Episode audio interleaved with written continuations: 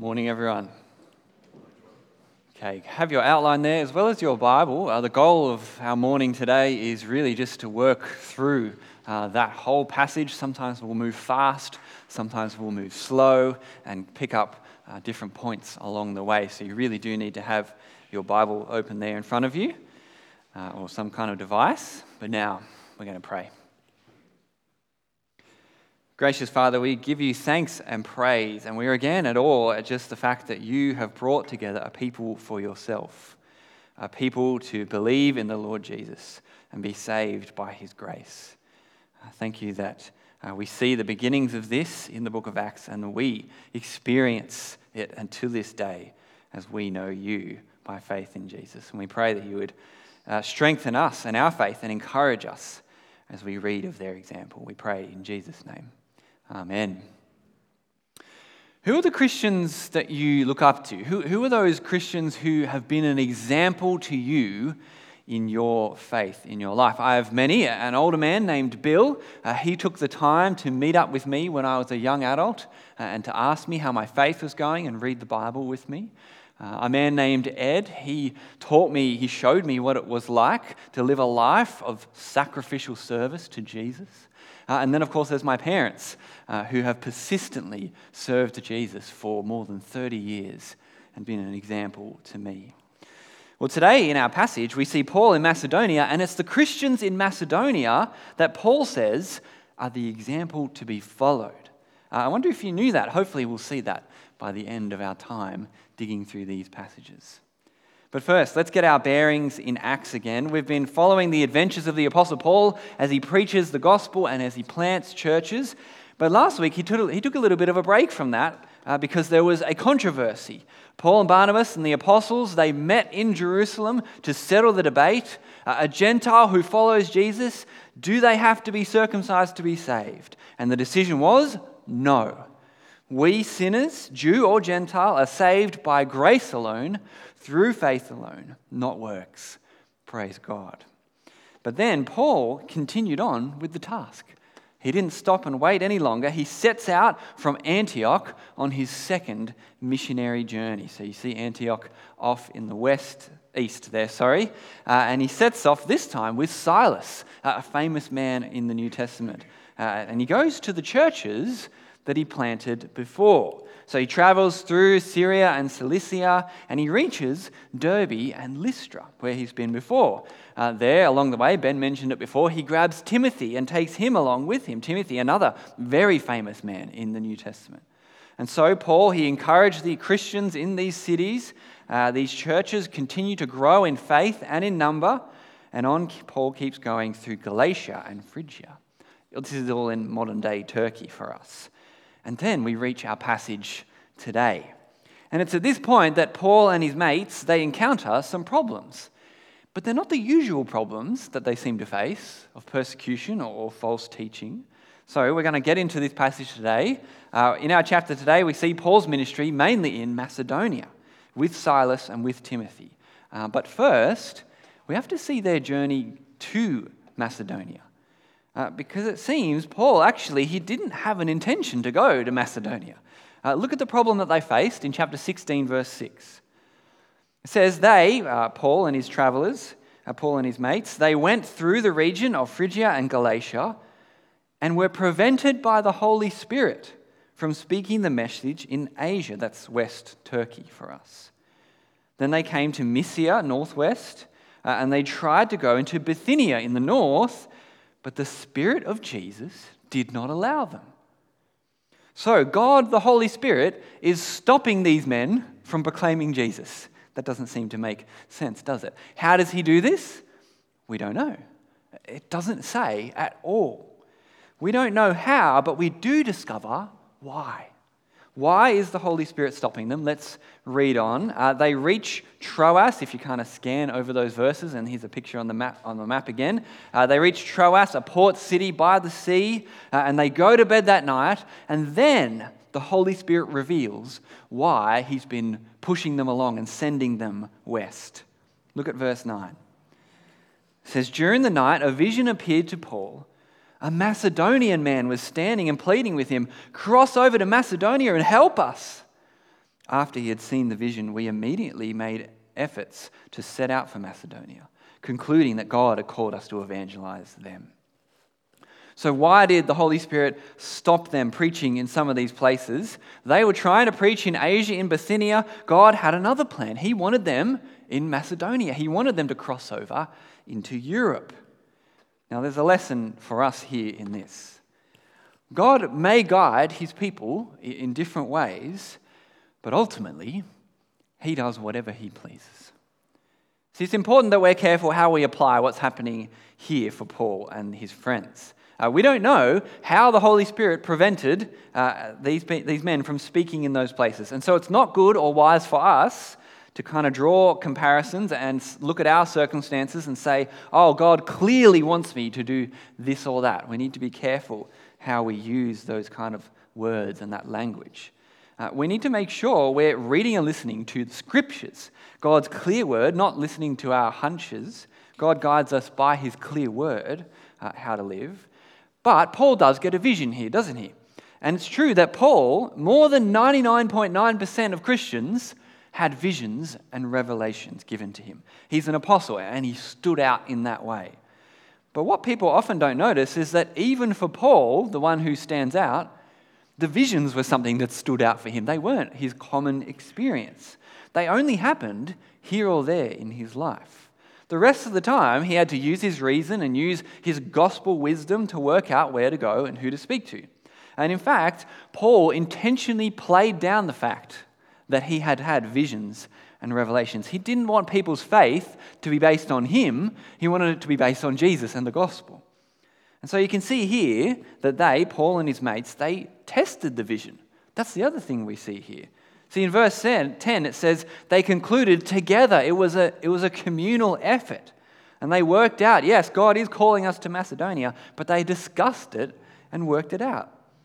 There's wisdom for us. If any of us think we have a word from God, if any of us have a big decision to make, well, you use your uh, mind, you look at God's clear revelation in the scriptures, you test all things against that, and you share it with your brothers and sisters in Christ. You don't go off rogue doing something yourself. No, you say, what, what do you think about this? What does the scriptures say about this? Does this sound like a wise and godly decision? You test it and you ask for help. But even bigger than that, I think what this shows us is that in the end, God just does whatever He pleases. Do you think you can understand and discern all the plans of God? Do you think you can stop what He ultimately wants? We've been reading the book of Ephesians in our gospel teams, in our small groups during the week. Uh, in chapter 1, God gets called the one who works out everything in agreement with the decision of His will. Don't presume to know the mind of God. Submit to His word and submit to His decision and plans and wisdom. No one can stop His wisdom, His plans, His decisions. And the Holy Spirit here just sends these men wherever He wants them to go. That's what we see happening here. So at this point, Paul wanted, uh, this, at this point, God wanted Paul in Macedonia to preach the gospel, to save those that he had chosen and appointed to eternal life. So off they go, straight away to Macedonia. They pass through some of the towns until they reach the big city of Philippi in Macedonia. And now it's at this point that Luke slows right down and tells us all about what happens in Philippi. Philippi doesn't exist as a city today, uh, but it's hugely important in the Bible. So, Paul's letter to the Philippians, written years later, he says about them, I have you in my heart. He says, You are dearly loved and longed for. You are my joy and my crown. These Christians that we hear about here, these first Christians, they are deeply uh, important to Paul. And it seems that the, the church in Philippi was the most generous church that we read of in all the scriptures. Here is the beginning of that church the first people who came to know Jesus there. And we just get a few gold moments along the way. So there's a lot here. We're going to look at Paul's travels and his efforts in Philippi. Uh, come with me. The first person that we get to meet who comes to know Jesus is Lydia. Now, there's no Jewish synagogue in Philippi, uh, but there is a place of prayer near the river uh, for a tiny number of Jews in that city. And so Paul and his gang, they meet up with them and, and they proclaim Jesus to them. And there listening is a woman named Lydia. She's actually not a Jew. She's a Gentile, but she worships God. She's come to know the God of Israel. And in one sense, she's, she's the prime candidate for someone to hear about Jesus. She knows the Old Testament, she knows the Messiah is coming. But look at how Paul puts it in verse 14. This is one of those stunning verses in the book of Acts. A woman named Lydia, a dealer in purple cloth from the city of Thyatira, who worshipped God, was listening. The Lord opened her heart to pay attention to what was spoken by Paul. As she hears about Jesus, the Messiah, the Savior, the risen Lord, Jesus himself opens her heart to hear, to accept Paul's message, to believe in Jesus. That is a wonderful moment. Never skate over a verse like that. When the good news of Jesus is preached, yes, it must be preached faithfully. Yes, it must be clear. Yes, we have to plant the seed. Someone has to speak it. But God brings the growth. And Jesus, by his Spirit, opens the heart of his people to believe, to pay attention to the gospel. Remember that. Remember that and be humbled. It wasn't your intellect that means you decided to believe in Jesus. He opened your eyes. And remember that and rejoice at his work in you. So, straight away, she's baptized, and so is her whole household. Maybe her servants or her children, we don't know who was there. Uh, but they were also saved that day. The Lord is at work. And this is the beginning of the church in Philippi. It's meant to get us excited. Uh, another person, another household in another city has heard about Jesus and been saved. Does that stir you? Praise God. Uh, but then Paul and the boys, they keep up their ministry in Philippi, and more amazing things happen. So Paul, uh, he continues to proclaim Jesus, and then one day they meet a demon possessed girl. She's a slave, and she makes money for her owners by fortune telling. Now, we might have all sorts of questions about this girl and her abilities and this demon, uh, but at this point, Luke doesn't want to answer the questions. Luke, who wrote Acts, he just wants to point out one thing the power of Jesus. Look at verse 18. For whatever reason, Paul puts up with her for, for a few days. I don't know why he does that, uh, but then he's fed up. Verse 18. Paul was greatly aggravated and turning to the Spirit said, I command you in the name of Jesus Christ to come out of her. And it came out of her right away. Such is the power of the name of Jesus. Satan and his demons stand no chance.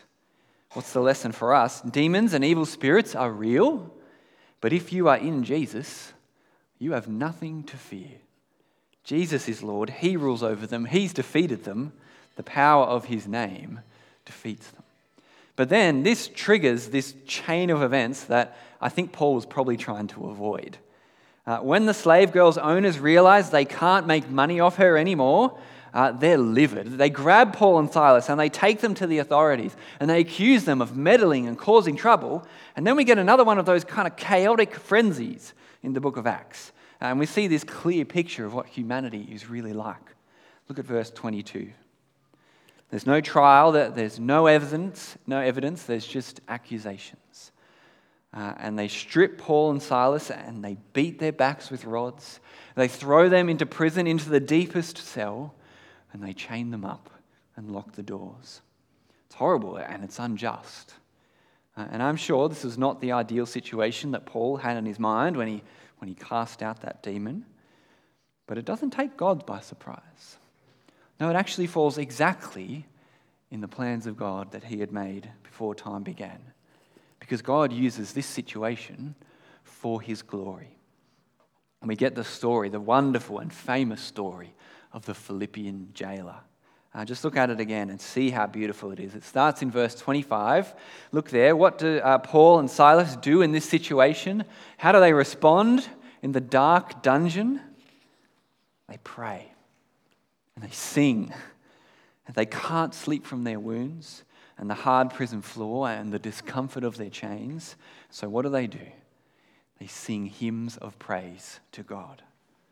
It's like we've been seeing in Ephesians in our gospel team, in our gospel teams, Paul and Silas know that they have every spiritual blessing in Christ, And whatever happens, nothing can take them away. Whatever happens to our circumstances, whatever happens to our bodies, we have every spiritual blessing in Christ.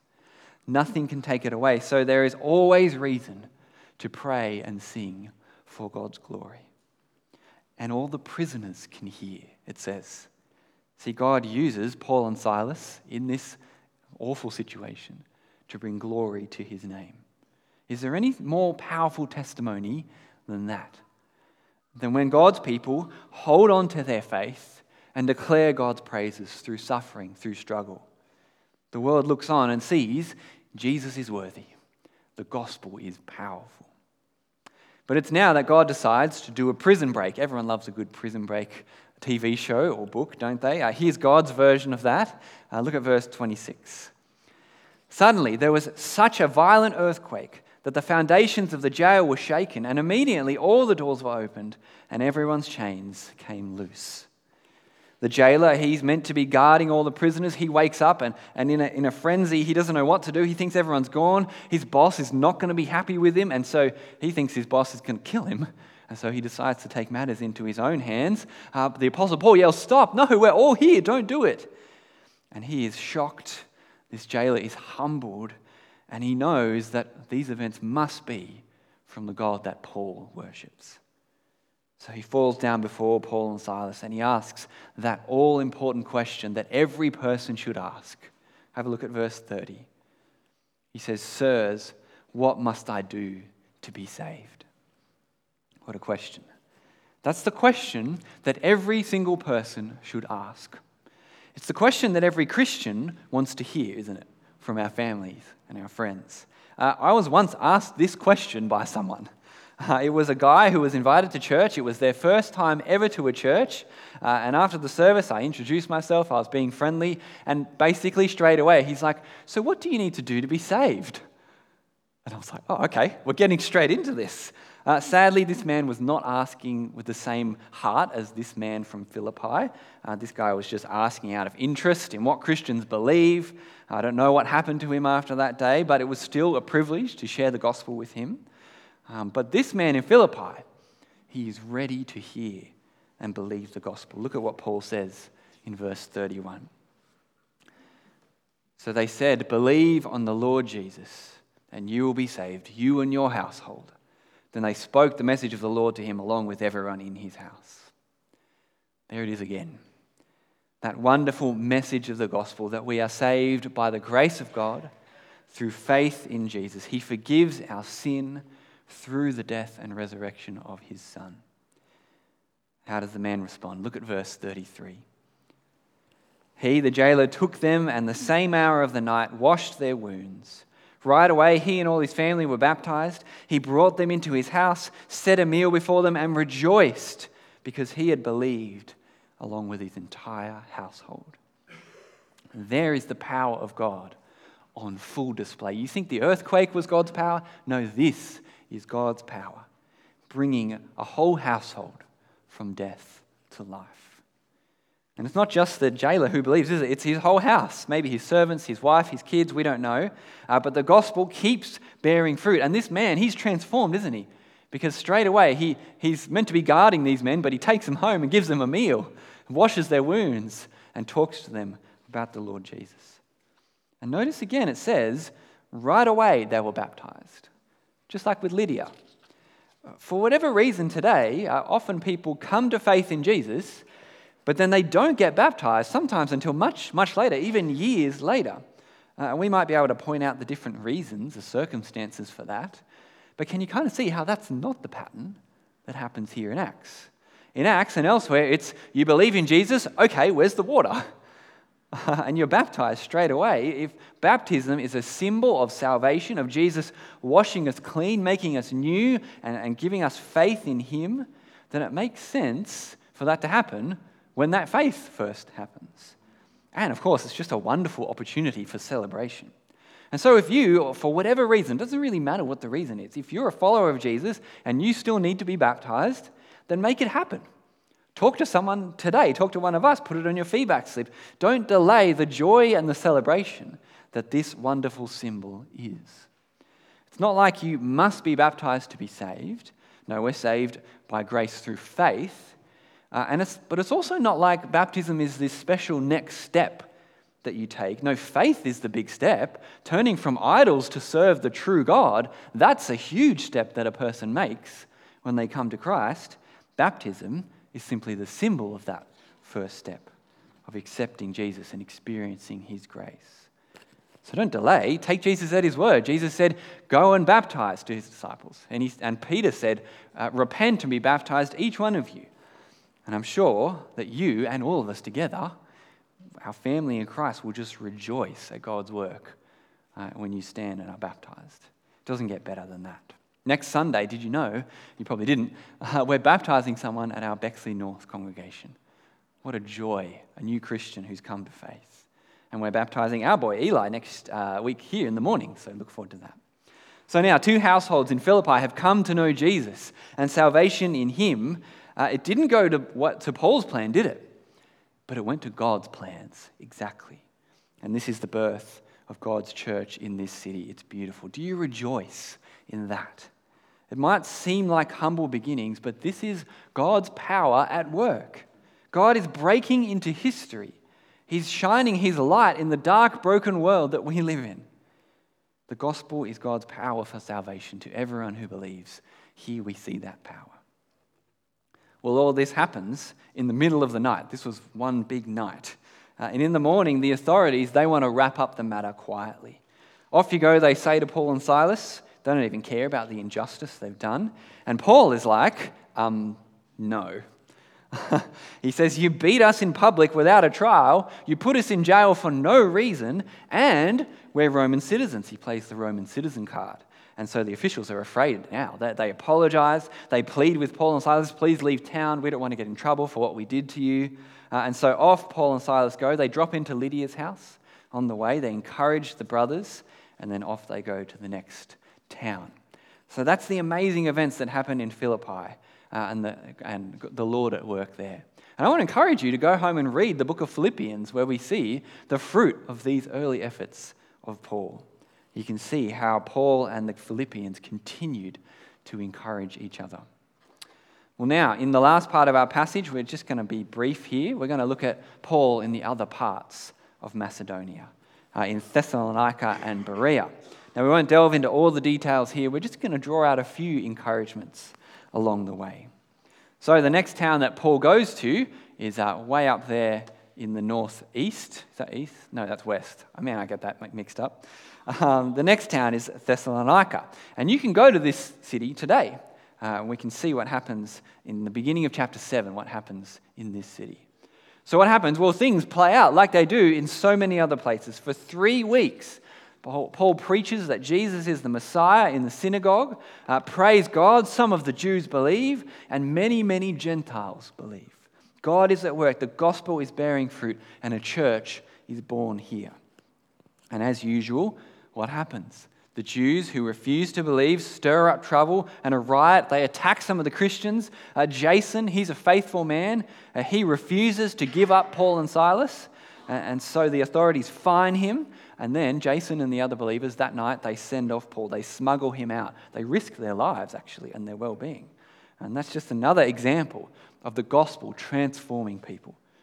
And that Jesus is worth the risk, worth the pain of persecution physical harm, the loss of money, or worldly security, the gospel of grace is good enough to hold on to and to hold true to above all those things.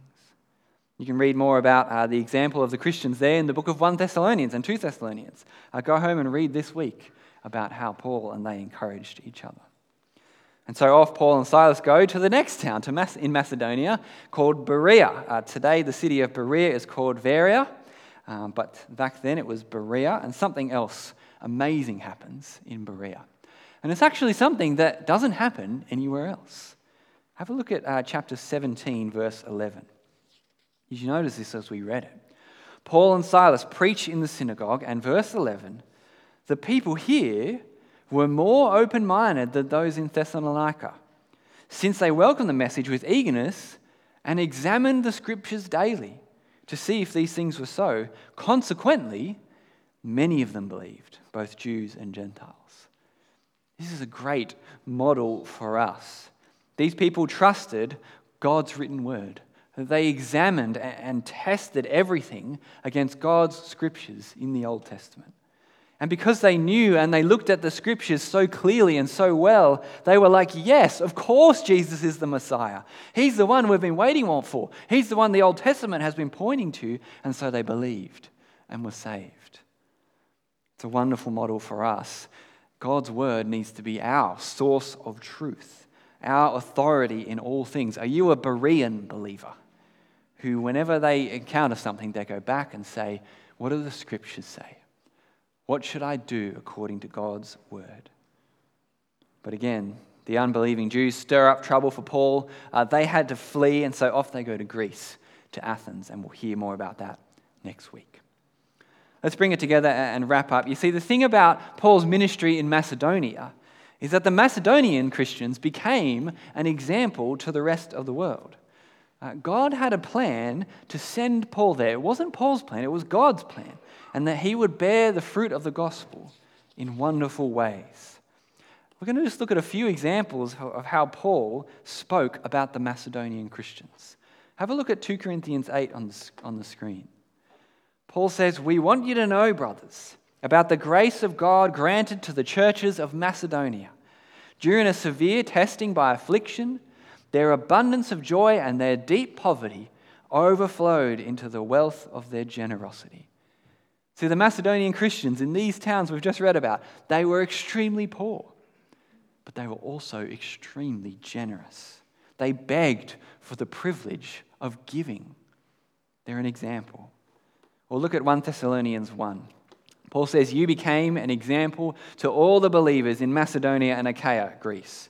Uh, for the Lord's message rang out from you, not only in Macedonia and Achaia, but in every place where your faith has gone out. And there are other places where Paul says similar things about the Christians in Macedonia. Wouldn't we love to have that be our reputation? And to be known as believers like those Macedonian believers, like Lydia and the Philippian jailer, like Jason from Thessalonica, like the scripture hungry Bereans, and many, many more faithful believers who aren't named. They are examples of faith and love and generosity and boldness for Jesus. Again, I want to encourage you to pick up the book of Philippians and the books of Thessalonians this week and see and follow their example. But more than that, doesn't Jesus deserve the glory for his work in Macedonia? See, it's his gospel and it's his grace that saved and then transformed them. He sent Paul and Silas to preach the good news. He opened Lydia's heart to believe the good news. He brought those Macedonians to himself, to the glory of God the Father. It's Jesus who works in us by the same gospel. Let's pray. We're going to pray using one of the prayers that Paul prayed for the Macedonians. Uh, let me pray this wonderful prayer from 1 Thessalonians, and please join me with Amen at the end. Let's pray together. May our Lord Jesus Christ Himself and God our Father, who has loved us and given us eternal encouragement and good hope by grace, encourage our hearts, and strengthen us in every good work and word. Amen.